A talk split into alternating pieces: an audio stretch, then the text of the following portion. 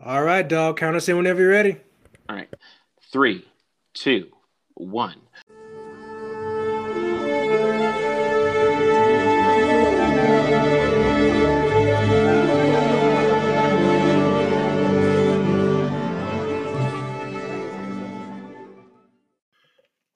Ladies and gentlemen, boys and girls, children of all ages, Anchor FM proudly brings you its soon to be podcast champions of the world, the Teflon Terrence, the Debonair One Jason, the Cal Park Bros. And if you're not down with them, they just have two words for you like us. And that's the bottom line because the Cal Park Bros said so. And what you gonna do when the Cal Park Bros podcast runs wild on you? Teflon Terrence, the Debonair one, Jason, this podcast, the Cal Park Bros, is just too sweet. Let's get the podcast rolling.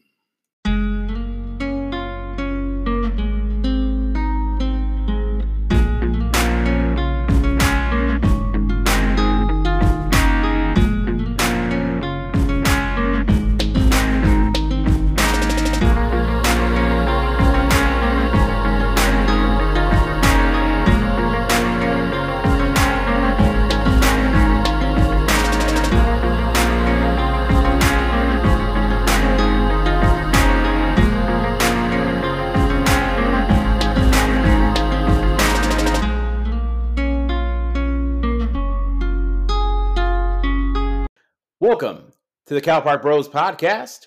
I'm your host, Terrence, and with me is my co host, Jason, calling in from the Batcave in Indianapolis. Jason, how are you, my good man? I'm loving the trend of you having that loud, resounding voice during the intro, bro. I- I'm feeling that. Keep that motivation up. I'm liking it. Okay. Uh, but hey, as always, man, it's Tuesday. Like I said before, no more, no longer is it uh, lame day. It's game day because it's time for another episode of Cal Park Bros. Ready to do it up big. Got the fresh shave of the head, fresh face cut, man. Got to look good for everybody now. Now that we're on YouTube and IGTV, plug. Listen to what I just said with that. But uh, hey, man, ready to go. It's a great Tuesday. How's it for you, sir? Doing pretty well, man. I'm I'm pretty psyched for this episode. Um, I was pretty amped. Just we had a spirited discussion, and I'm not even trying to be facetious about that. Like we were motivated to talk about the p- topics we wanted to talk about on Cal Park Bros today. And you're right, it is not lame day. As a matter of fact, it is game day to the hosts that make up the Cal Park Bros. Um, and we stay ready here on the Cal Park Bros podcast. For the uninitiated, Cal Park Bros is a weekly podcast for fans of culture, sports, life, and entertainment. And as always, we are your hosts, Terrence and Jason. And every single Thursday, we release a brand new episode where we discuss the current events of the day, sports, and the athletes we love. and even some of the athletes we loathe. Friends, no matter the topic, you can expect a brutally honest and fun exchange of snark while learning through the lens of our 30 years of friendship that originated in Calumet Park, Illinois. Folks, for more Cal Park Bros content, connect with us on Facebook, Instagram, Twitter, and YouTube under the handle Cal Park Bros or Cal Park Bros Podcast for more behind the scenes of the Cal Park Bros show and to engage with us every single day. But don't forget that the Cal Park Bros Podcast is- is available to listen and subscribe for free wherever you listen to podcasts. Folks, like us, love us, share us, follow us. And if you like us, hell, why wouldn't you? Hey, by now, y'all know what it is. I don't need to keep saying it, but again, you guys are doing it. So we appreciate that. Keep it up. Indeed. Yes, thank you, fans of the show. We appreciate you showing the love, and it keeps us motivated to, to keep bringing it on a weekly basis. All right, in segment one, we're going to be talking about mandatory vacations. I mean, mandatory vaccinations. Um, this was a topic that Jason wanted to bring up. I was trying to chill on COVID talk, to be perfectly honest, but I feel like, and we talked about this on the show, Jason at a certain point, it is socially irresponsible if we don't talk about these things, if these things are becoming such a, a fixture of American life. So we will talk about it when we feel that it should be talked about. And based on some of the news that I'm hearing and seeing, um, this is not all that surprising that there uh, are going to be mandatory vaccinations for certain uh, groups of um, citizens in certain groups of uh, tracks of life. For example, the article I'm seeing here from SHRM, that's uh, Human Resources Management. The United States military is going to be requiring COVID 19 vaccines for service members. Service members in the United States Air Armed Forces will be required to get vaccinated against the coronavirus by mid September under a plan recently announced by the Pentagon. To defend this nation, we need a healthy and ready force, said Defense Secretary Lloyd Austin in an August 9th memo. I strongly encourage all Department of Defense military and civilian personnel, as well as contractor personnel, to get vaccinated now and for all military service members to not wait for the mandate. Austin's plan allows time for the U.S. Food and Drug Administration to fully approve a COVID 19 vaccine. All of the FDA authorized vaccines are currently approved under emergency use authorization, but Pfizer's vaccine may be fully licensed by early September. The Pentagon will need a waiver from the president, President Biden, to mandate vaccines prior to their full approval. Austin said he has worked closely with military leaders, medical professionals, and the White House COVID 19 task force. I want you to know that I will seek the president's approval to make vaccines mandatory mandatory no later than mid-September or immediately upon the FDA licensure, whichever comes first. Okay. I'm not all that surprised that the military is mandating this. Hell, when I heard that McDonald's was going to mandate it, a vaccine for all employees, I believe by October 15th, also not surprised. This is happening. It's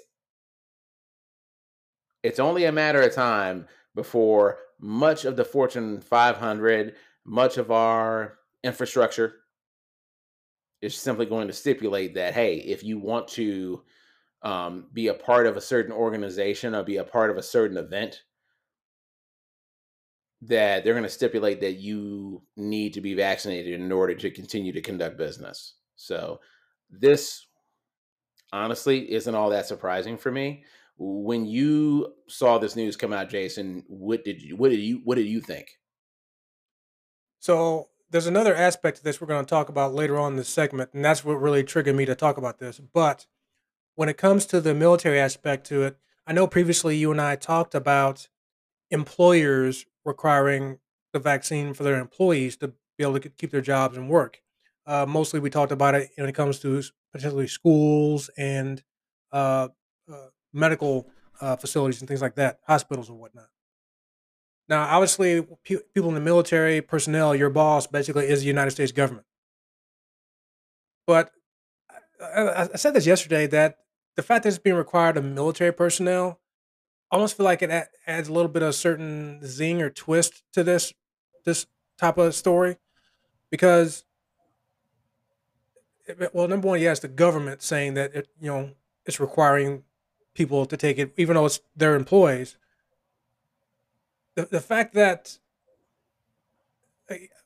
partially because the military, basically, and, and I hate using this term in a way, but basically because you're in the military and signed up to be a part of that for a certain amount of time, they basically own you. People might not like that that the way that term is, but let's be honest, it's, it's really the truth because you can't easily leave that employment like you can anywhere else. They tell you where to go. You can't fight it. They might station you in one place. You got to move to another one. You can't fight that. They tell you what to wear, what to do, when to do it, so forth and so forth, is what it is. So the fact that they're essentially now going to make these people get the vaccine, and I'm sure, well, maybe they don't. I haven't, in all the stuff I've read about this, I don't know if they're they're allowing any type of medical exemptions or religious exemptions or not, like other places might. But they're basically making people get this. Now I know people are, are already fighting this or looking to start fighting it. Uh, I found an article I had to pull it back up. That basically were saying that uh, a lot, there's a law firm in Texas that gets, received a lot of phone calls from military personnel who are planning on fighting this because they don't want to take the vaccine. Just like there's plenty of people in regular society, case in point, that don't want to get vaccinated. there's plenty of people there that don't either. But, but I guess my question is, what's going to be the ethics ethics strategy for these people? If if the, whatever fight you were going to make, you lose it, is this going to be like an, a dishonorable discharge if you don't want to take the vaccine and get kicked out of the military? I mean, like you were saying before, if they're refusing a direct order, if that's what it's going to be taken as, then I guess that could be looked at that. I don't know. I mean, if anybody's in the military and has any insight on that, definitely let us know. But I just find that completely interesting. I think this adds a certain different twist to it than just a normal employee like Joe Blow, Joe Schmo, like me and you. Um, I, am just interested to see how this plays out. When it, not, not, not to say they're going to reverse course because I know they're not. They're but not. Say, but when I say play play out, I mean when it comes to are there going to be huge large stories of personnel from around the world making a big fight about this. I, I'm pretty sure there probably will be. I mean, once the day gets closer to mid September, we might hear more about it. But I, I think this, from my, my perspective, it's interesting. May not be a big deal. I know initially when the uh, vaccine came out, people in the military were kind of used as test dummies or lab rats, for lack of a better term, but truth. But, uh, but what do you think about the military aspect of this vaccine requirement? I think I feel the same way about the military requirement, the same way I feel about the the it is yet another business that is making a business decision about business continuity. The people that are effectively deciding, hey, I'm on the fence. Well, United States government is saying, kids, you cannot afford to be Switzerland on this motherfucker. So it's time to either put up or shut up. And honestly, I don't think there's going to be every time someone makes um, policy, it seems like people are always trying to they're trying to amplify this this uh frankly i think it's the minority at this point because I believe a majority of United States Americans happen to be vaccinated at this point. Of a certain age. Okay. How many Americans does the United States happen to have? Listen, many, no, many, no, no, no. Answer my question. How many people are we talking here, Jason? Listen, I'm going to Terrence dodging question dodging school here, so I'm gonna dodge your question completely. Because you don't. You, okay, so let's just say it's 300 million. I don't mean to go all Johnny had five apples on you today, but let's just say it's 300 million. How many Americans have been vaccinated right now? We can look it up. I got time. We got all the time in the world. My point was whatever the percentage is of people who are currently allowed to get the vaccine, is higher than what it is for the total number of the human population in the United States. Because like you like we talked about yesterday, if you're 12 and under or under 12, you can't get the vaccine yet. So who knows how, how many of those people aren't going to get vaccinated because mom and dad don't want to let them, or the kids themselves don't want it. So you so, make it so you making it out to be like some 80% number of the people in the United States being vaccinated. Yeah, that's correct. Of the ones who are maybe allowed to get it. No, no, no. I said majority, which means 51%. That is it literally what I said, Jason. Is that fine? Is that still correct, even if you include people who can't get it yet because of their age? Well, based on what I just brought up on the Washington Post, we're at about 57% of the total United States population. Fair enough. Go ahead. So, the reason why I brought up the, the number is because if you already have the majority, you can't magically turn back the hands of time, fucking Cher style, and it's magically going to be 49 tomorrow. So fuck that. What is your point in this diatribe, sir? I reject that outright, Jason. What I'm saying is if it's 57% today, it's not going to magically be 47% tomorrow or in a year from now. So those who are of age, and ultimately, this isn't even about um, citizens in the United States who happen to be 12 and under. Because to your point, I'll give credit.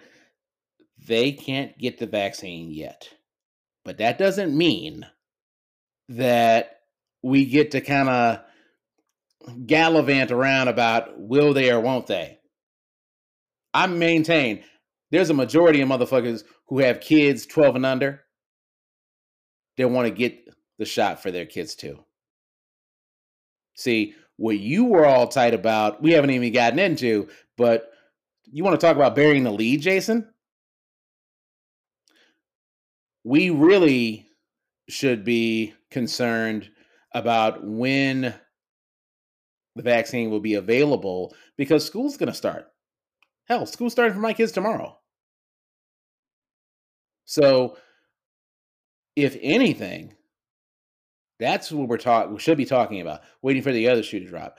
Listen, if people have had an ample opportunity to get the shot, and you're still on the fence, I don't know what I can do to convince you otherwise. I'm also not going to spend a lot of time worrying about it because there are plenty of fucking people who have children 12 and under who would gladly take that spot, who would gladly take that shot if they were in a position to do so. Hell, you got motherfuckers literally had the Moderna or the Pfizer or the Johnson and Johnson and they are willing to fucking lie about which one they got. Like a fucking crack fiend because the thought of the delta variant scares the shit out of them so much they are so desperate. They'll take any version of it.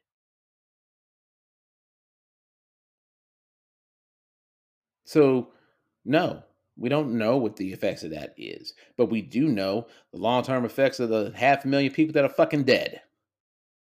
So that's my thought on it. I would love to hear what you were really ratcheted up about this particular um, point about mandatory vaccines in the first place. Um, but yeah, that's where I'm at on it because my kids are starting school tomorrow, and I there's only there's only but so much sympathy I can have for people that love to hypothetically fantasize about a choice that they won't fucking have in the first place. That's where I'm at. This whole oh well, so and so is calling people in Texas. Don't nobody give a fuck because at the end of the day, we're talking about federal fucking policy. I don't give a fuck what some douchebag fucking lawyer in Texas thinks about this. How'd that work out for um, the the nurses and that one um, medical uh, district? And the Supreme Court already argued on that. That's where I'm at, Jason. First of My- all, My tolerance for that level of fuckery is incredibly low. I'm about to send my better half into fucking school tomorrow. I'm going to send my children there my tolerance for that level of fuckery, for those sorts of fake concern stories, is incredibly low. So that's where I'm at. First of all, well, a few things here. Uh, I'm glad you got one of your uh, Karencisms in. That's that's fantastic. I'm sure some listeners will love that.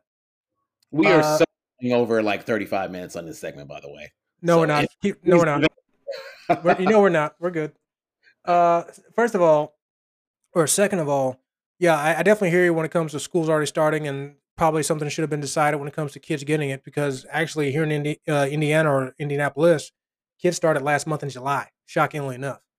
Um, yeah, I, I didn't understand that at all, but it happened. Uh, a little bit to your point.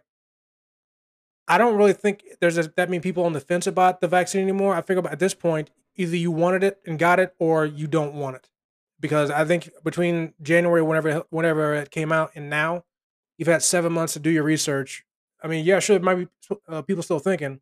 I think at this point, anybody who would have gotten it or wanted it, who's of age, probably already got it. Um, in the United States, at least.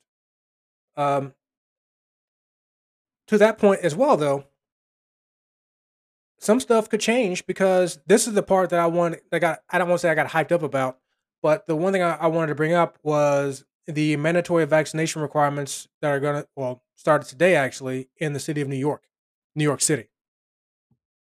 And and you kind of said something there earlier that it doesn't surprise you that vaccinations for stuff like this are taking place, which I find interesting because two weeks ago when we were talking about Lollapalooza, I brought up the fact that they should have possibly should have just had the event and only had it for people who are vaccinated as opposed to people who just showed a negative test in three days. And you scoffed at that initially. You did. And now you're saying you're saying you're not surprised by it. Well, this is why I really wanted to bring it up because while we were talking about that, this was already in motion in New York City already from ha- uh, at happening. And it started out that it was just going to be for like gyms, uh, restaurants, bars, stuff like that. Well, that has since changed. And again, as of today, it pretty much includes in New York City, again, not the state, but the city, pretty much anything outdoors uh, or indoors movie theaters, live music, concert venues, museums, aquariums, uh, sporting events, stadiums, convention centers, exhibit halls, bowling alleys, whatever you want to think when it comes to entertainment, indoor dining, restaurants, bars, event spaces, cabarets, nightclubs, strip clubs, fast food, indoor dining, anything, indoor fitness, gyms, fitness centers, fitness classes, pools, studios, sports classes, whatever. So pretty much, if you're doing it indoors, for the most part, um, you got to have a, the vaccine for that. Now there are some exceptions. Obviously, if you're under 12 and can't get the vaccine, then obviously that doesn't apply to you. Um, athletes, c- contractors, entertainers, performers who live out, outside of the city doesn't apply to you. And this is all according to ABC News 7 in New York. Uh, church potlucks, office buildings, house parties, or people who are just ducking into a building to use the bathroom or pick up food doesn't apply to you either. So there are some exceptions, but primarily, if you want to do any of this stuff, you're going to have to get vaccinated. And that includes showing proof of vaccination, just like you would show ID at a restaurant to get alcohol. Same thing. So if you're at a restaurant, server's got to ask you, let me see your vax cards, and that's it. And they're even going to the point of finding restaurants that don't adhere to these. The initial fine is a thousand bucks. Second time is two thousand bucks. Third time five thousand. Um, didn't say anything if the restaurant does it after that. Could be more increased fines. Could be just keep getting fined five grand. So they're they're pretty serious about this. And I definitely understand it from their aspect because if if anybody remembers last year, they were pretty much a or the hotbed for COVID about a year ago. So yeah. I'm sure they have no desire to go back to that at all. So this is the measure that they have taken. Now, again, I, I do understand it when it comes to their side of why they're doing it, but I do kind of wonder in a way from a overall perspective for the whole country is this going to be a monkey see, monkey do thing? Is there going to be a line drawn just for even just New York? Because even in Los Angeles, they're in the process of possibly doing the same thing there. I mean, there's some fight by politicians about this, and even as far as some of the citizens protesting against it, and even committing acts of violence at protest events, like stabbing people, just because they're so amped up about this not hap- not happening. You know, uh, not that I'm making any excuse for violence or stabbing, but it's happening.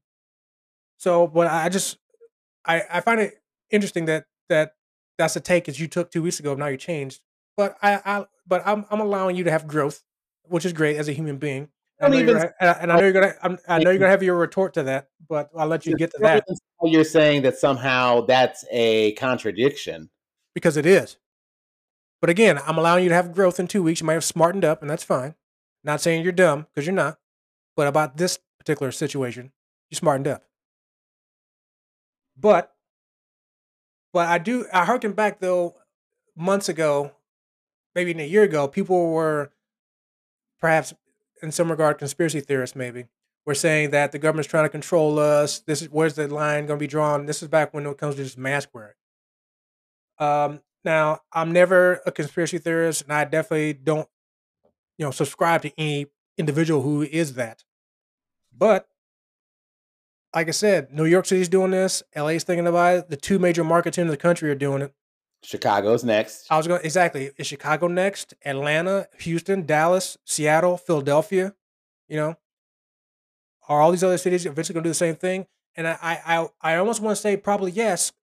If we start getting further and further into the year, and we're not getting past this, I mean, supposedly Delta variant, supposedly in other countries has gone by pretty quickly. So maybe this will be the same thing with us. I have my doubts, given how we handle things individually in this country when it comes to COVID at this point. But When you say how we handle things individually, what do you mean by that, Jason? bro. So the many conversations we've had on just on this show about people not masking out in public, and again, I'm sure some people are vaccinated, so they're not wearing. Probably using that as their again magic pill. Say I'm not wearing one because I'm good, and I'm not. I don't have to because I am, or they're just pretending like they're vaccinated just because they don't want to wear a mask anymore. Again, I always give the gym example. There's no way when I go to the gym, the close to 100 people that are in there are all vaccinated. But yet, no one but me and maybe two other dudes are wearing masks. So that's what I mean by that. So with that being the case, again, it wouldn't shock me at this point, which is really sad if you think about it. If we're still dealing with this through the end of 2021, because 2021 was supposed to be way better than 2020, which it is to some degree. We're not totally in lockdown completely yet. But I thought by now, by end of summer in 2021, we wouldn't be going back to this type of stuff in New York City or having another major city thinking about the same thing. In Chicago, probably doing the same at some point. I don't have any factual information about Chicago, and I don't think either one of us do. But looking at what's probably going to start happening in Chicago, could be the same thing. So I'm going to go ahead and cut it off because I, I know I've been talking a lot on this, but I want you to jump in there about the whole city aspect of mandatory vaccinations. I mean, as far as the city aspect, I what I I Jason, I truly believe that just because I said that yes, they should have had that I didn't have a problem with Lollapalooza being held given the protocols that were being in place. Stop. Let me finish. Here's the thing. They at least had a fucking plan. there's no such thing as 100% adherence to any plan because and i brought up the speed limit example for that because yeah state trooper or your local municipality cop not going to catch every motherfucker out there going going 5 10 over hell i'm not even saying they should pull you over i'm saying that if you are so out of pocket that you are literally driving 30 miles over the, the speed limit, you are a danger to yourself and those in your community. They should absolutely deal with you. Um, and that's what I, what I was referencing when I talked about Lollapalooza. Whatever the numbers are, and if Chicago does in fact decide to utilize something similar to what New York is doing or what Los Angeles is doing, it's listen, Lollapalooza was four days. Chicago been open since uh since what March. You know, Bud Billiken Parade still on, right? Um, although I heard some uh, festivals have already been canceled, but I maintain that's because what people have been doing the last four months. You know, it's a cumulative effect in everything everything good and everything bad. Nobody fucks up their life in or the lives of others typically in a four day time span. It's over the course of weeks and months.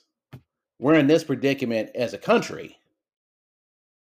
In these major metropolitan areas because to jason's point it's been a lot of motherfuckers unvaccinated. And once the masking mandates went away, those of you who are not vaccinated effectively started freeballing it. We are also in this predicament because those of us who are vaccinated have effectively treated being vaccinated as the fucking invincibility star in Super Mario Brothers. Some of y'all are fault too. You know, I went to my doctor's office last week. They stipulate you got to wear a mask. So I wear a fucking mask, okay? COVID vaccine or not. Why? Because that's what was asked of me. I'm conducting business in a house. The shit ain't over.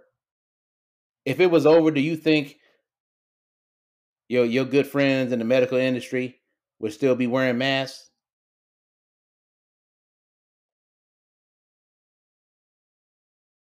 And there's no way for here's the here's the problem.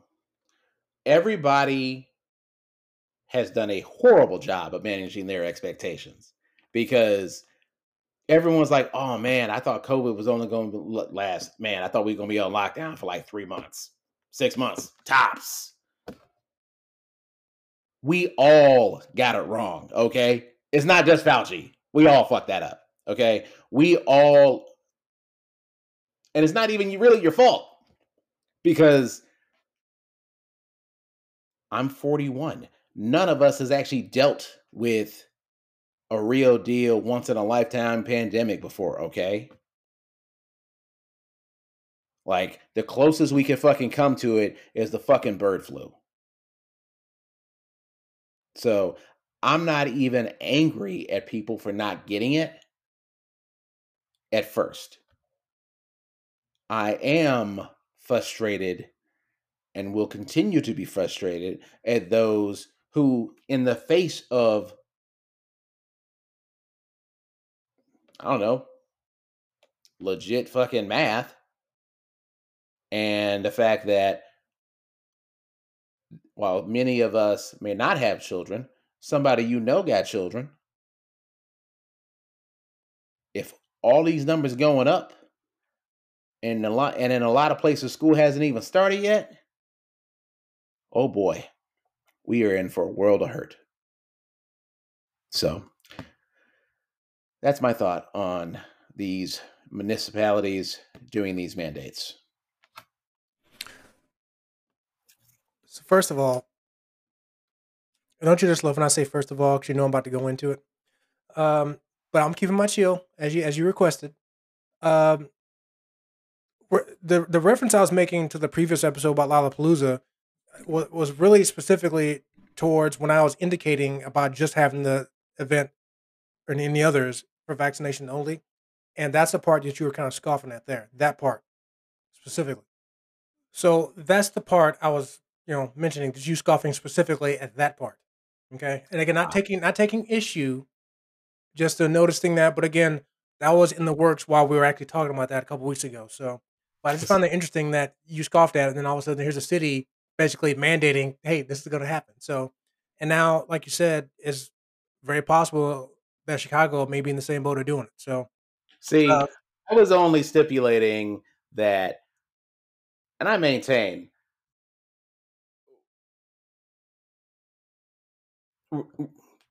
we're still gonna need people vaccinated or not some people may feel more comfortable wearing masks anyway. So and or for me it was like okay let's find a way forward. It's like okay even if i have to deal with people who aren't vaccinated um because just because i see the world one way doesn't mean everyone else is going to see the world, world the way i do. And also you can't you can't guarantee that everyone's going to do what needs to be done. So, excuse me, for me, that was a way forward. But shit, that was at this point, that's going to be 3 weeks ago. Like the the the what we're up against with COVID and the Delta variant could have very well changed, have changed so much that who knows? Who knows what Lolla looks like in a year from now? Who knows what Lolla would have looked like? Um, had they known that these numbers were creeping back up. But I get your point. I get your point. I think I think what you're trying to say really is that Terrence, isn't it interesting that you were somewhere in the middle and that some of these cities are effectively saying, okay, we're going to push the envelope a little bit more in terms of requirements. Sure, we'll go with that. But uh you know, a couple things and I'll go ahead and drop my my uh uh input into this, but I think I told you the other day that I found an interesting meme on social media, which in some cases I, I seem like it's, it's funny, but it's pretty accurate in cases of some people who are vaccinated. But basically, the meme was saying, uh, I forget the verbatim what it said, but essentially it said that some people who are vaccinated act like they're Christ who died for our sins. You know, um, basically acting like they're all holier than thou and whatnot, and thinking they that we're we're doing this for you, we're we're we're saving you, and you know, again, I that's again it's funny because at least from my perspective, I've experienced people who feel that way. So several. So and the and the last thing I'll say before I let you close it out is that one stance that I again I'm not vaccinated, I still mask up. The one thing I I try to point to people is that if you go into a certain facility and all the employees are still wearing their mask, either because they're required to or just because you know they choose to, that might be an indication that maybe you should too. You know. That's very true. No, I think that's an important distinction. You know, for me, the the pandemic wasn't over. You know, e- anytime we talked about post COVID, it was like, hey man, we're not there yet. We can talk about it, but that don't mean we in it. And these these corporate decisions, these these government decisions, um, they very much really illustrate that we are not there yet. So, um, Jason, I I feel like I asked for chill, and I also felt like I, in the endeavor to ask for chill, chill was received. But I also feel like in order for chill to be received, chill had to first be given. So, respect to you, my brother. Um, listen, we always gonna hit topics hard. I just want us to be able to say, okay, let's look one another in the eye the, the day after, you know. So, and for me, and the stakes what they are for my better half and my children, it's important for me to do that, even though you know I'm doing this with someone who I may not see hundred percent eye to eye on. That's fucking life, guys. If you can't at least engage with people on the quote unquote other side in quotations. If you can't e- if if you can't even potentially engage with people that you want to seek to change their minds about something that's my challenge to everybody listening to this podcast right now. If your goal is to try and change somebody's mind about some shit think about how about the way in which you talk to them about that thing you wish you want to change their mind because to Jason's point, the holier than thou act probably isn't going to work. So that concludes our segment one on mandatory vaccinations uh, for organizations and the United States military. Coming up next, we're going to be talking about some hair discrimination uh, laws that have been uh, enacted uh, by states that ultimately are going to help Black people um, going forward. Coming up next on Cal Park Bros.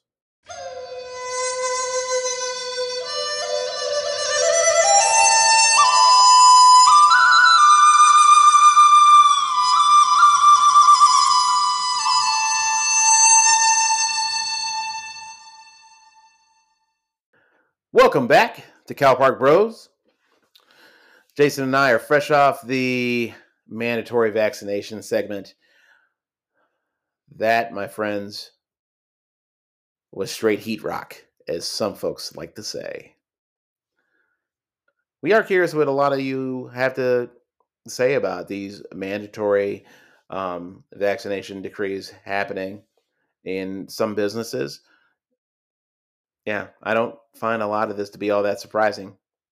Frankly, Chicago, some local Chicago businesses were doing some of this stuff before um, New York even tried to put it on the books. So, in this segment, we're going to be talking about uh, hair discrimination um, and black hair discrimination specifically, because it seems to be Jason, us being black men, we seem to hear from a lot of black men and black women about issues where they're being ostracized in schools, they're being ostracized in corporate uh, corporate workplaces, and there's been a lot of you know especially with um, the blm movement of recent note there's been a lot of focus about frankly centering the the black experience and making it so that those people who can be themselves in these uh, spaces. Um, I just happened to read up on this this week because I this is an article from WGN TV uh, in Chicago. The governor Governor Pritzker signs a bill preventing hair discrimination in schools. He signed that legislation on Friday the 13th. Lawmakers said the bill SB 817 addresses injustices in dress code policies and protects black youth facing hair bias in schools. Nobody should be made to feel less than for how they express themselves. So in Illinois, we're making it so school uniform and dress code policies in Illinois cannot prohibit or restrict hairstyles historically associated with race, ethnicity, or hair texture, said Governor Pritzker. The bill prohibits school uniform and dress code policies from restricting hairstyles that have been historically associated with race, ethnicity, or hair texture. This may include, but is not limited to, braids, locks, and twists. The bill is also known as the Jet Hawkins Law, a four year old Chicago boy who was told his braids were in violation of his school dress code. His mother, Ida Nelson, began raising awareness on the impacts of stigmatizing children's hair.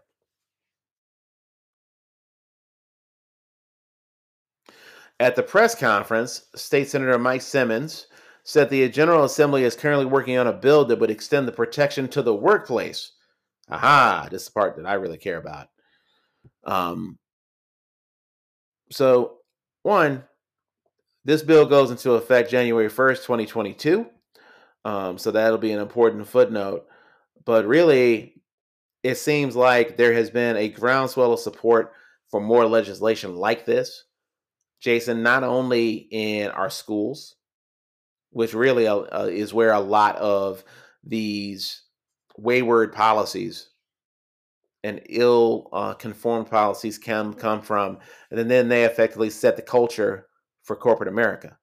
So uh, I'm I'm thrilled that this was because JB Pritzker gets a lot of shit for a variety of reasons. If it's not taxes, it's toilets, and if it's not toilets, it's masks in schools. But I feel like objectively, you got to acknowledge, hey, the governor did right by his people, man. So, um, and so did the lawmakers who effectively signed this bill into law. Um, what are your thoughts hearing about number one, the law uh, that's been enacted, the fact that it's been enacted in some other states, and, and lastly, that we're still dealing with shit like this in 2021, man, where you effectively get criticized for being less than almost as if you can't be a professional and have your hair a certain way when you're black. Yeah, um, a few things to touch on that you kind of already hinted towards and referenced. So, this is something that was done in Illinois, not just Chicago. Uh, Illinois has now the 14th state to adopt uh, laws regarding the Crown Act, which the Crown's uh, Crown C R O W N stands for Creating a Respectful and Open Workplace for Natural Hair. Um, I think that's pretty awesome there. Now, like you said, it's not just limited to the workplace; it also applies to schools and uh, stuff like that as well. Uh, but I mentioned the 14th state so starting with California uh, back in 2019, I believe July 2019, California was the first state, uh, but the other states that have done this, um, including pretty recently this year, but again, California, Oregon, New York, New Jersey, Virginia, uh, uh Washington, Maryland, Connecticut, New Mexico, Delaware, believe it or not, Nebraska, and Nevada. So, oh, Colorado. Sorry. Um, so obviously it's a uh, groundswell thing that's growing, and in fact, it's actually already been passed federally by the House of Representatives, and right now it's it's in the process with the Senate to get pushed through as well. And of course, as we know, once that happens, it'll be a federal thing covered by all fifty states. My thought on this initially is this is awesome. Uh, I think this apply, this part kind of applies to you and me both. So the way we've worn our hair, even as kids and now, probably wouldn't have been the in the eye of being discriminated against because well obviously now we, we don't really wear wear any but even back in the day the, i think the worst you might have had was like a high top fade but that was really more at calumet so more of a, a black school so probably wouldn't have saw any there if we were to see any in school it would have been when we got the shepherd um and even then i didn't see any I would love to hear from any other black females we went to school with back in those days, either in Calumet, if you, or even some of the males who had, you know, the dreadlocks or anything like that or braids. Eh, whether you were at the school we went to for grade school or or at Shepherd, if you've experienced any of this, definitely we'd love to hear from you. CalParkBros at gmail.com. Send us information there. Um, but I have talked to people that I've worked with before, either at the current place I work or in previous situations where they said they felt pressure, either directly or indirectly, to wear their hair a certain way because they felt like they might not either might not get hired for a job or they might affect their standing or status in regards to promotion promotability within the company because of where they wear their hair. And even though we're talking about the Crown Act when it comes to you know discrimination because of our hair or you know, the way we choose to wear our natural hair, because that's what see, this, this seems to be all about. That we're, supposed to wear our natural hair, which I think some people may not understand what our natural hair is and what it can do or can't do. But when it comes to this, and I think I mentioned this to you the other day, is that what it comes down to, and you hinted to this, that unfortunately, in times of for us going to school and work, we feel like we have to suppress our blackness. Whether it's our hair the clothes we wear, and I don't necessarily mean just dress codes in general, but the clothes we wear, the way we talk, stuff like that. There is that pressure for us to suppress our blackness, and and and sometimes some of that may extend to outside of school and work. But when it's happening at work or school, that's where the problem is, and that's why laws like this have to come into play. You mentioned Pritzker gets a lot of flack for all the stuff he does. Well, that is part of being a politician.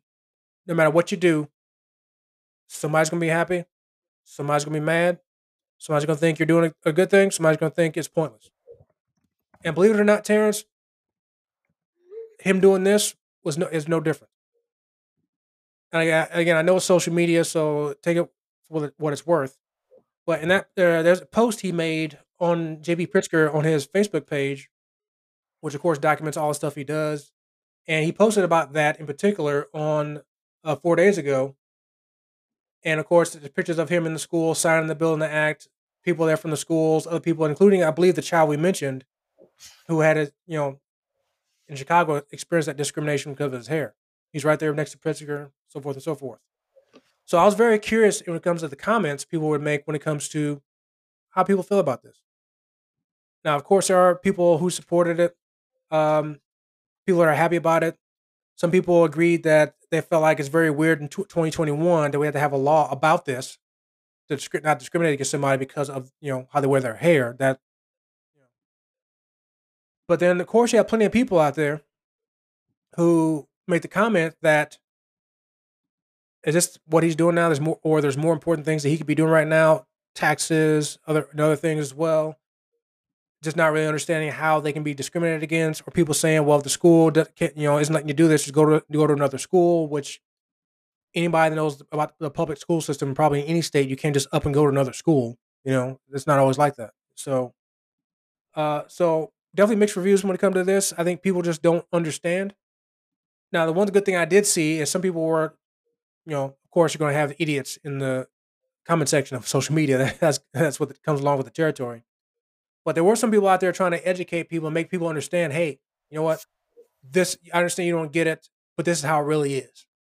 You might not feel like like it's not important to you because you personally have never been discriminated against because of your hair or how you look, how you dress, how you talk. At least not when it comes to a job or school or work or anything like that. So it's definitely a good thing. It's I, I am very even even though this isn't specific to Chicago, like I've always said before, I don't like things that make our city look bad. You know, is this the biggest issue going on in Chicago? That's not for me to decide, but it's an important issue for the whole state, not just Chicago. The world. Right, exactly. Exactly. So, and I, and even though I personally have never been affected by any hair discrimination, the fact that I know many women right now, youth and adults of black descent, who do wear their hair naturally, and I personally think it's beautiful, I think about them who, you know, have they gone through this yet? Will they go through this as they continue to, you know, wear their hair naturally? Because natural hair movement, it, it's there, whether you're black or even I see people who aren't black do it because they recognize the beauty of it. Number one, and they realize it might be better for their hair in some cases. So, um, and I, I won't call her out on the on the show per se, but there's a certain individual that you and I both know who chooses to wear their hair naturally. Uh, someone close to us who is a youth that we both love. Uh, they're coming of age, and I hope that that they can go through this world, hopefully, through work and through uh, school, that they don't have to uh, uh, go through this again or go through it anymore if they've already had it or just don't experience it at all. So, I think this is a great thing, and I, I hope the Sen- uh, U.S. Senate gets off their horse. And I hate to use that term. You know why? Easter. yeah, but I hope. Thank you. But um, they need to get, take care of this and get it done for the whole country. So that way it can't happen anymore. And I do. I'm going to go over some uh, examples of high profile cases of this, so people can kind of get an understanding of what we're talking about specifically. But Terrence, I want you to jump in here on this. Talk to Yeah, us. I was thinking about uh, there's a anchor for CBS Two Chicago. Um, her name's Ardrina Bigos. Um, Google her when you get a chance. Um, and I was following her Instagram because she was talking about the the internal debate about you know celebrating herself. You know, she's been a an anchor, uh, a, a newswoman. You know, world renowned, reputable. Um, not only in our current position, but also you know um, in other places as well. And she talked about the the the struggle for acceptance being a professional. And I'm like, okay, this woman is at the top of her game, top of her craft. And imagine having to deal with some bullshit like that where you have to literally go at your producers about how you're going to wear your hair. I mean, there there's there, there's a little bit of racism there, but there's also a little bit of sexism there too, because you got a lot of times white men trying to tell in these newsrooms, effectively gatekeeping and saying, "Hey, that's not um, the standard," or that is not acceptable here. Um, and that you know, I brought her up because I'm just like, you know, I as I'm, you know, what she brought up, it resonated with me because I'm, you know, you mentioned the fact that, you know, someone like Gabrielle, and I've ta- had this conversation with her. I'm like, listen, if you want to wear it a certain way, wear it a certain way, but know why you want to wear it a certain way. You know, if if women want to wear their hair a certain way, if black women want to, you know, get a perm, great. If black women want to, wear it and go all natural, also fucking great. Live life on your own terms. That's what this fight is about. Okay. You know, I don't want to get into uh oh, you know, you you'll see this on social media sometimes where um some troll will try and make some sort of commentary about the need for women to wear their hair a certain way. Um, and Jason, I think you kind of hit the right notes when you talked about black women having to deal with a lot of this bullshit. Um, and even though it's not because because of our hairlines, it's it's not something that we really had to take head on, but it affects women in our lives, um, and it affects the culture. And for that reason alone, we have to bring it up. We have to acknowledge it And we have to challenge people when they try and act like it's not a big deal, as if there isn't a legacy of of of of self hate really that was built on that. You know, you know the the the beauty industry. Um, there's a lot of ugliness in that because a lot of the beauty industry is about making you hate yourself as the way you are in the first damn place. So that's a quote for you. So yeah, those are my thoughts on it, Jay. You know, if if if women and, and black women especially want to be celebrated for doing their hair and doing it in the professional um, environment a certain way, then they have the right to do that, and we should be defending the right to do that. And in some cases, we will need to make an impassioned plea in person. And in some cases, we will need to advocate for laws to be changed. Um, and not only laws to be changed, but also laws to be enforced. Because this is just because the House of Reps and the Senate signs this and the president ratifies it, that's not the end of it. Oh no. Because I can assure you, there's going to be some asshole a year from now, or two years from now, that is going to try and undermine it and it will fall to us, the general public. I thought this was America, people, and we will need to, um, we'll need to, you know, close ranks and say, hey, remember that thing that we said was important, and we'll have to defend it. So, I hope we're, we'll be ready. Fingers crossed. But um, I mentioned a couple of high profile cases. Um, some of this goes back a few years, or more than a few years, but still it's appropriate to what we're talking about. So, and some of you guys listening to this may remember hearing bits and pieces of this stuff in the news. Uh, one of these I certainly remember closely because it, uh, it resonated with me a little bit. But in 2013, the Equal Employment Opportunity Commission filed a lawsuit on behalf of Chastity Jones who argued that the company that hired her before rescinding the job offer due to her locks had racially discriminated uh, discriminated discriminated against her. With the help of the NCAA NAACP Legal Defense and Educational Fund, her case went to the Supreme Court, which declined to hear it and didn't provide any explanation. Unfortunately.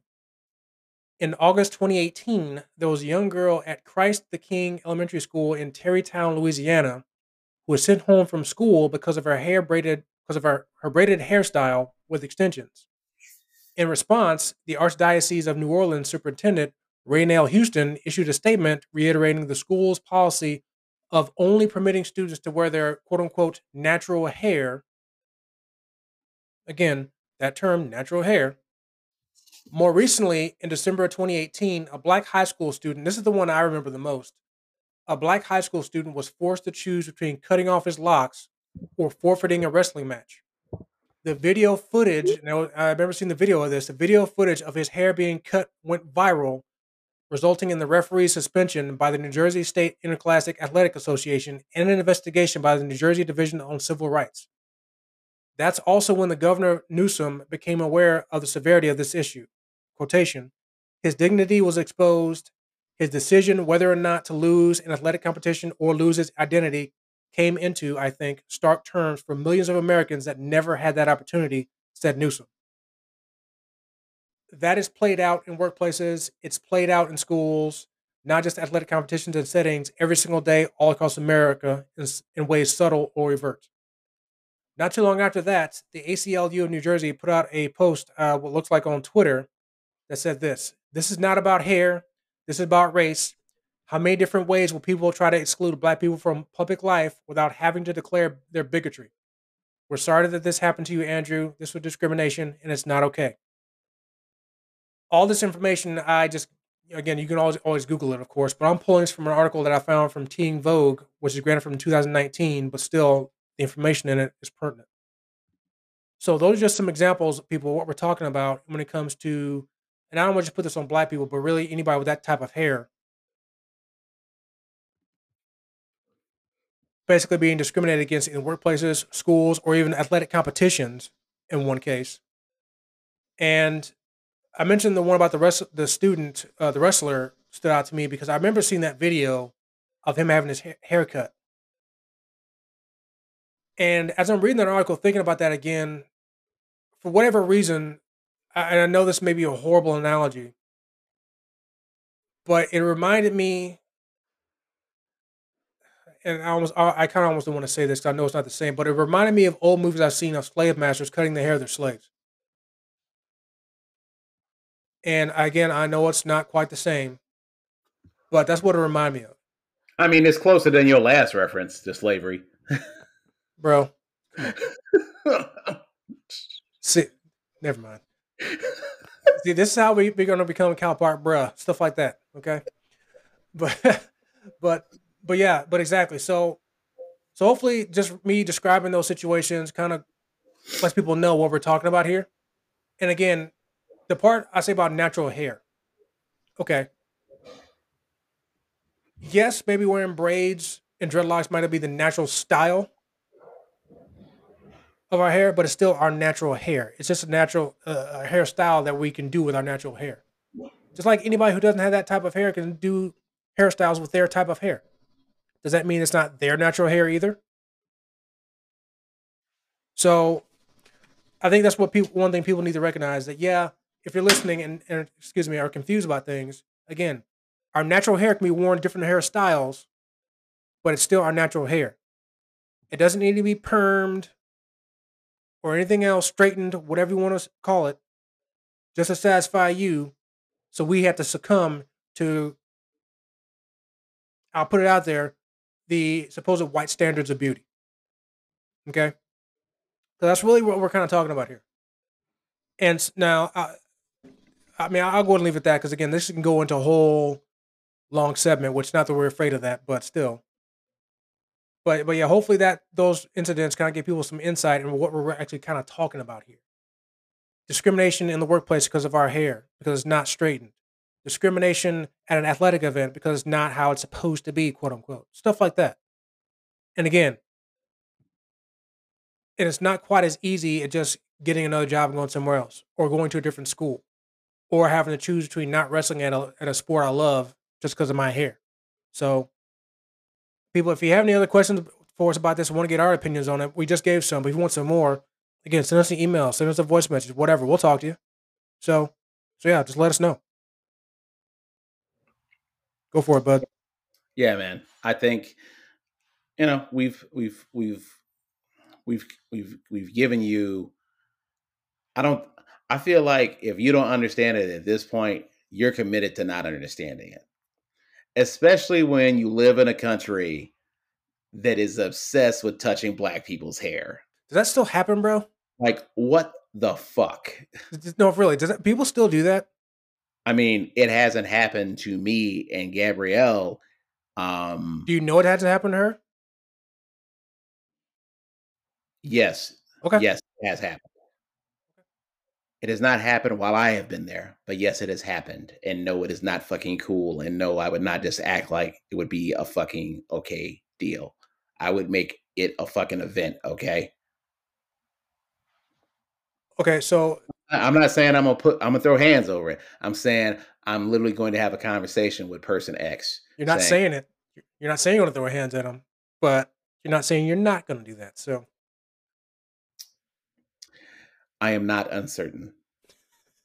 now I do. I, I- I feel you, and I'm just saying I don't know what age that might have happened to her, but I I really damn sure hope that it wasn't an adult looking to do that. I mean, it's one thing if another kid did it, but if it was an adult looking to do that, then I might have to be in there throwing hands with you too. But but yeah, Yeah. Cool. So, all right. That concludes our segment on the hair discrimination laws that have been enacted. Go, JB. Uh, coming up next, we're going to be talking about New York for another reason. Your boy Cuomo is out of there. Coming up next on Cal Park Bros.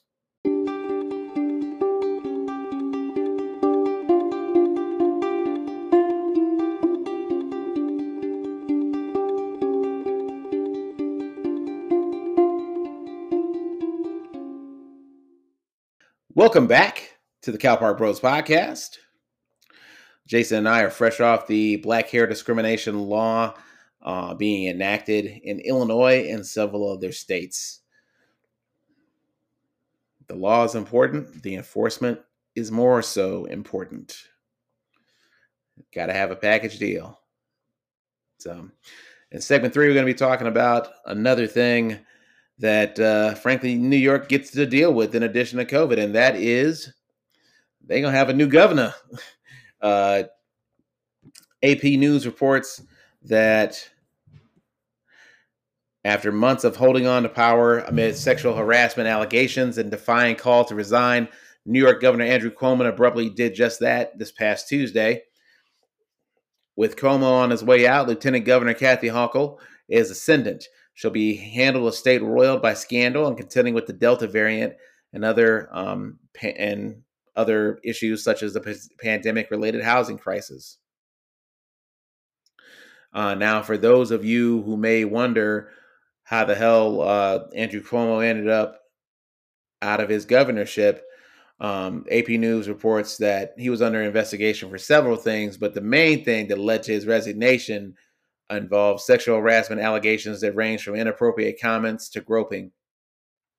An investigative report released last week said he sexually harassed 11 women, many of whom he had worked for him or the state. Other issues in play how his administration handled data on COVID 19 related deaths in nursing homes, his 5 million pandemic leadership book deal. That's really what got him fried. and whether friends and relatives were given special access to COVID 19 tests early in the pandemic. So, frankly, I knew it was a wrap for uh, Cuomo when President Biden said, "Yeah, man, you're gonna have to go ahead and and and resign, dog." You know, when someone higher up in office like that says, "Yeah, you have to resign. You have to do the right thing." At that point, it doesn't even fucking matter if the allegations are true. The court of a public the court of public opinion had already determined that it was a wrap for Andrew Cuomo. So that's not all that surprising to me. Um, I feel like it was just the the body of evidence, not not the body of evidence, but the body of the heat from that investigative report, it, it was just going to be too much for him to actually keep that gig. So, um, you know, I think Cuomo did a good job overall in terms of trying to handle the coronavirus, his response. But just because he did a good job on that doesn't mean that we're going to be ignoring all of this other shit that he has allegedly done and that this investigative report has kind of called out where you got 11 women that either worked for him or had to deal with him in a state department capacity uh, and they're basically saying yeah dude he real fucking handsy. He think he's fucking quagmire. So objectively there's an issue there and had to be addressed. I I also think I kind of compare this to Rudy Giuliani, where Rudy Giuliani did a lot of good stuff in terms of his response to 9-11 and, and galvanizing support and trying to unite. That being said, Rudy Giuliani is a fucking asshole everywhere else of his in his life. Like he's a fucking scumbag um, outside of that. And he can't just run on the fact that he had a good response to a fucking tragedy. Same is true for uh, Andrew Cuomo. So, what are your thoughts, Jason? So I didn't know he was under fire potentially for any anything at all. Of course, I saw the you know report now that he will had to resign over sexual sexual harassment allegations, and I was like, wow. So my first thought was, and I think that article from AP News mentioned it. It's I, my thought was a huge fall from grace. So I remember last year when he was going through the COVID stuff, his daily briefing and stuff like that, he was getting lauded for, oh, this dude's so cool, this dude, dude's so awesome, he's a great dude. Now some of that might have been mostly from Democrats, maybe, but is what it is. Um, I, I'm sure a lot of people now probably are looking at him like the same way, a fall from grace. Um, That was my first thought. And then I read upon what allegations specifically were about. And you mentioned 11 women involved, the groping of breasts, the groping of buttocks, uh, comments about their looks, their sex lives, you know, creating a work environment of rife that was rife with fear and intimidation. So also I, I- I kind of imagined, okay, people get accused of things all the time, especially when you're in the public eye. People always throw out there, okay, is this real? Did this really happen? Are they just trying to, you know, blackmail them or anything like that? But then I think, okay, it's 11 women. Not that I can necessarily see Andrew Cuomo doing this, but it's 11 women that are pretty detailed about what he did. Because it, seems to me pretty pretty bold for any individual to in a workplace grope someone's breast and buttocks. And in these days when you know this ain't the 1950s anymore where you can get away with this stuff. This is 2021. And if you're actually doing that, you're a pretty bold SOB to be doing that. No one is going to come back and bite you, even if it's just one person, let alone 11 women. So, again, this we're not the court of public, we're only the court of public opinion here, even though we are, you know, getting famous here on our end with the show. We're not, you know, cops, we're not detectives or anything like that. It's it's really hard for me to think he didn't do this stuff, you know. Uh, supposedly he resigned because he didn't want to put the city and government through an investigation, even though he, of course, he denies doing it. Which you know, if I was him, I probably would too. Um, but then I also kind of look back on like situations I've been in at work when it comes to have I seen any of this going on? And I'm not talking about where I'm at currently. I'm talking about like overall in every place I've ever worked, going back to when I was 16 years old. I I've well, not that I remember. I don't remember any situation where where anybody was getting groped or anything like that. But I guess mostly what I kind of remember is the inappropriate conversations that go on. Oh, the locker room talk, Right, yeah, as as a certain former president would say. Yeah, right. That wasn't actually in the, in the locker room though. So right. Um, and I've had a, even more recently, going back to when I was 16, I've had a good mixture of jobs that were like either in the in the professional office type environment, and those that were not, like more like service industry jobs, customer service, face to face interactions, things like that. And I got to tell you, then obviously when you see movies and things like that, you, when you think of sexual harassment and those monsters and deviants, uh, what's the word here? I, I can't think of the movie. The one with Michael Dov- Michael Douglas and um, uh, where he's getting sexually harassed by Demi Moore, whatever that movie is. There, you think of the Office Place as people who get harassed. Glenn Close. No, that's Fatal Attraction. I'm talking about the those. Ah, I can't think of the name. It was a movie with him and Demi Moore where Michael Douglas was the big shot at work. Demi Moore became his boss, and she was actually one sexually harassing him. Nobody believed him. What is it? Disclosure. Yes, thank you. Disclosure.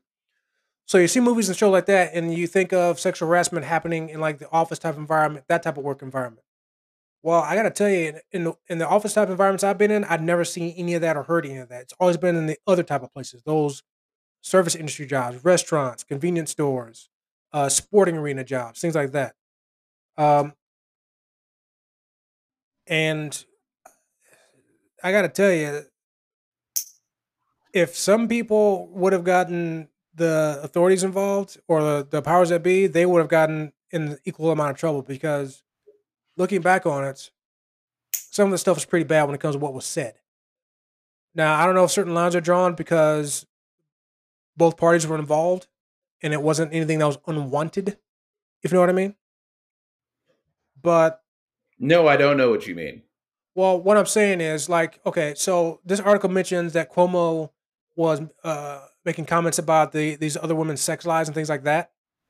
While in the environments I'm talking about, the women are, are involved in the same type of conversations back with it with back with the men too. Okay, so it seems like it's more the Andrew Cuomo situation. It's unwanted, whereas in the scenarios you're talking about, women may be initiating these conversations more. Well, not necessarily just initiating it, but more also keeping the conversation going. Now, okay, not, now, it's not always been the case, but I, I wonder if that's kind of the line drawn when it's not sexual harassment anymore. But I will say, I when it comes to at least in the workplace, I found like an uh, article on the U.S. Equal Employment Opportunity Commission website, and they basically kind of go over what actually is sexual sexual harassment. It is un- unlawful to harass a person, uh, person, applicant, or employee because of that person's sex. Harassment can include can include uh, sexual harassment or unwelcome se- sexual advances, requests for favors, verbal or physical harassment, or sexual or, or anything sexual of nature. It doesn't have to be sexual of nature, but it can be. It can include offensive remarks about a person's sex. Um, obviously, it doesn't matter who's if it's male or female, as a victim or oppressor. Well, there. Um, it says, although the law does not prohibit simple teasing, offhand comments, or isolated incidents that are not very serious, harassment is illegal when it is so frequent or severe that it creates a hostile or offensive work, en- uh, work environment or when it results in adverse employment decisions, such as the victim being fired or demoted. So, obviously, that last part clearly as re- in reference to the Cuomo situation, uh, because again, they he created a, a, a workplace rife with intimidation and fear. So, um, so I will say this to anybody, whether you're male or female in the workplace, you need to be very mindful about the things you say and do. Not that because somebody's going to tell on you, but really, when it boils down to it, it's all about common common decency and respect. You know, That, that isn't always common. well, and that's uh, kind of what we're trying to get to the heart of because the the the shit that Cuomo was being was being accused of and ultimately was his downfall. It wasn't just oh, there was this one time at a Christmas party I was you know I got a little hammered and I got a little sassy with some some of the gals in accounting. No, we're talking about a lifestyle of using the position to basically you know have ha, have his way or you know to go at this full Mad Men style um for those don draper aficionados to uh, uh, effectively have his way with them um and for the and basically for those who didn't effectively give in they may have been punished professionally. They may have missed out on on um, promotion opportunities you know the governor has a lot of sway has a lot of influence has a lot of power um, and he effectively used that um, against these women. So that that's that's the the, the real crime. Um, and there and to your point there may be several you know not just in that situation but in the the situations potentially with some of the the service industry scenarios you mentioned. Um, because the authorities weren't involved. At least they haven't been up until this point. Time will tell. Um, time will also tell if Cuomo's going to keep that five million dollars for that damn book deal. So who knows? He that that that this this uh, development may have saddlebagged that as well. yeah, I mean, his legacy pretty much is ruined at this point. Um, I, I don't think he'll. I had, I'd be shocked if he can ever get a political position ever again. I mean, I guess at this point, there's only really one place he can go is that pretty much a governor of another state or president.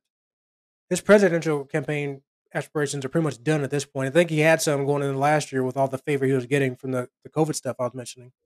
That's done. Can't see him really get being another governor again because what's his opponent, opponent that he's running against going to bring up this.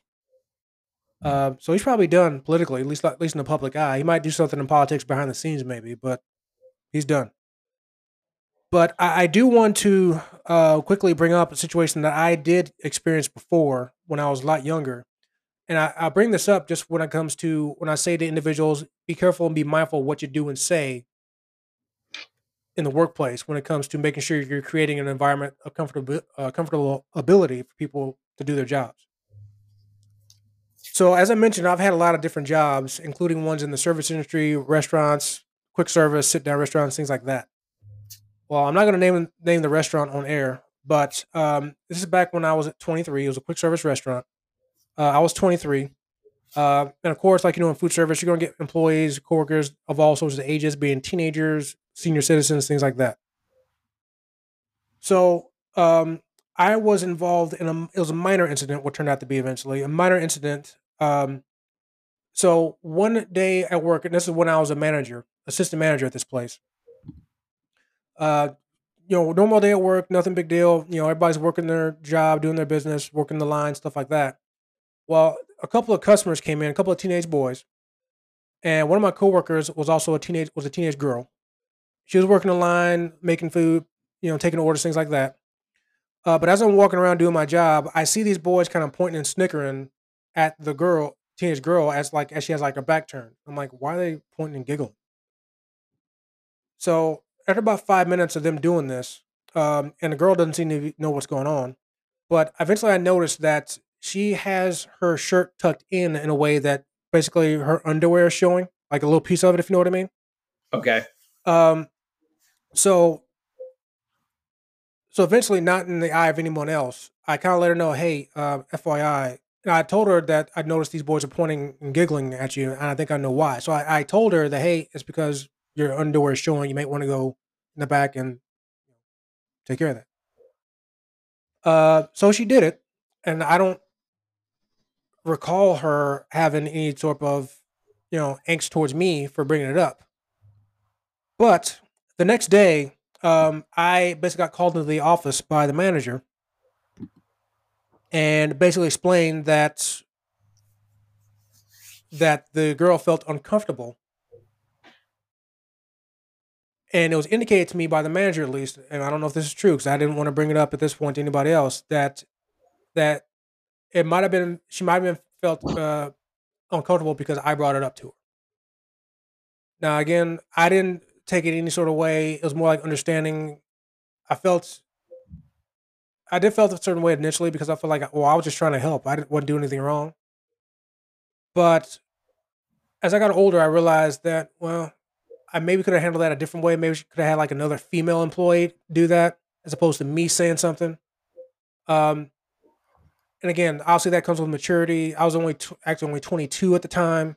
Um, so but that goes into what I was saying is that be very mindful of the things you say and do. Find the best way to handle things, even because even things that you have the best intentions may not turn out the way you want to, which may or may not be your fault. But still, be mindful of the things you say you do, say and do, and who you're saying them to, and who you're doing them in front of, because that could have been a thing. Um, unfortunately, that girl happened to be the owner's daughter, and I will admit that I was a little worried that I might be getting fired because of that. I think the I think the owner understood it, but still, it was a it was a thing that I had to have a talking to about. So, so again, I just say have to say that no matter how old you are, young, older, whatever, if you're in the workplace, supervisor, manager, or not, be mindful of the things you say and do, how you're saying it, and know who you're saying it to, and whatnot, because that can be important when it comes to um, this. Now, I highly doubt these accusations are misunderstandings particularly if you're groping someone's breast and buttocks. I don't know how that can be misunderstood, but but you guys get my point. So, um, I'm going to leave it at that for the moment. Of course, if you definitely have anything else to say, feel free. I'll make a comment on that if need be. But I just felt like I wanted to bring that up just for point of reference when it comes to being mindful of what you say and do at work. Jason, I think that's important. Number one, that you, you know, you shared a personal experience uh, dealing with just interacting with the opposite sex in the workplace. But I also feel like a lot of times dudes giving a fuck in the corporate workplace when it's not their turn to give a fuck is something that does need to be cultivated out of us. well, hang on. I want to cut you off there real quick. I want to make sure that the people recognize that we're not just targeting this at males watching what they do and say work, because this applies to females as well. I mentioned the movie um, Disclosure, which I know is just fiction, but it happens in the workplace. Trust me, I know this. Sorry, go ahead. I just had to say that. Go ahead. No, good. And I don't have a problem with you saying it, but I'm saying particularly, it seems like a lot of times that with boys that eventually become men, that we absolutely give a fuck. Uh, and I am absolutely quoting The Wire, by the way. uh, my idol Bunk Moreland. Um, dudes got a bad habit of giving a fuck when it's not their turn to give a fuck, and we end up, frankly, taking things on that we don't understand um, about the opposite sex. Um, that you know what sometimes it's okay to not get involved. Sometimes the best thing to do for involvement is to not be involved. Um, and if social media is any indication, we as a society have a hard time doing that. Um, and I don't have any uh, direct reports in my current role, but I definitely think that the world would be a much better place if sometimes we just took a step back and said, okay, I don't have to have the right answer. I don't have to have um, the the the answer. I don't even need to be the one giving the answer. You know, it's you know, it's kind of like an offshoot of Karen culture where it's like, oh, I need to speak from a place of authority. You know, in your scenario, you didn't even fucking have any authority, but you felt like, oh, I just wanted to help. I'm like, yeah, but it really wasn't your place to be doing said helping. Um, and that's a hard lesson for a lot of dudes. You actually took it and and and grew from it and learned from it. Meanwhile, we got guys in their 30s and 40s, 50s and 60s trying to say, I don't get it. I said this earlier in the show some of these guys are committed to not getting it. Um, you know, some of this stuff really in the workplace, we don't understand it because we're committed to not understanding it. And then there's other parts where it's like, okay, if you can't understand it, at least be fucking quiet. Because there's nothing more obnoxious than someone trying to feign um, a desire to comprehend, but committed to being loud as fuck and lo- loud and wrong in the meanwhile. And that's that's a that's about as pretty as a bow as I could put on this bad boy. Cause yeah, a lot of workplaces could could could uh, benefit from that. So, all right, that concludes segment three uh, for the former governor, Andrew Cuomo. Coming up next, we're going to be closing out the show, any observations and omissions, um, and just closing it out on Cal Park Bros.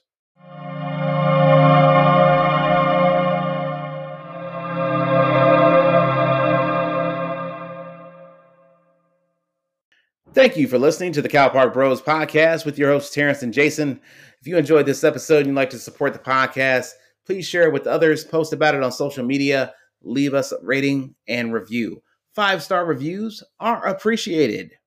You can always send the show feedback or show topics at calparkbros at gmail.com, or you can leave us a visual voicemail on the Cal Park Bros Anchor home base. Who knows? Your message could end up on a future episode of this podcast. Jason, do you have any final uh, observations or any omissions that you think we should ha- uh, cover before we close it out for tonight? Uh, just a couple. Uh, regarding the story I mentioned, uh, when it comes to working at the full quick service restaurant and having my potential issue, I actually was did have some authority there. I was the assistant manager of the place, so that might have played a part it, part in it too. Uh, just wanted to put that out there. Also, Terrence mentioned video message, but actually a, a voice message you sent to us that we might put on the show. We're not playing any video on the show. It's your voice. But that's important too, because your voice is important to us. So I'll go ahead and um, close that out on my end. But as always, you know it's coming. Get ready to say it with me, people. Here we go. One, two, three. When it comes to all things Cal Park Bros, make sure you like us, love us, share us, and follow us. Because if you like us, why wouldn't you? Amen to that. All right, folks. Jason, thank you for your thoughts. And this is Cal Park Bros, episode 18, signing off. Peace out, y'all.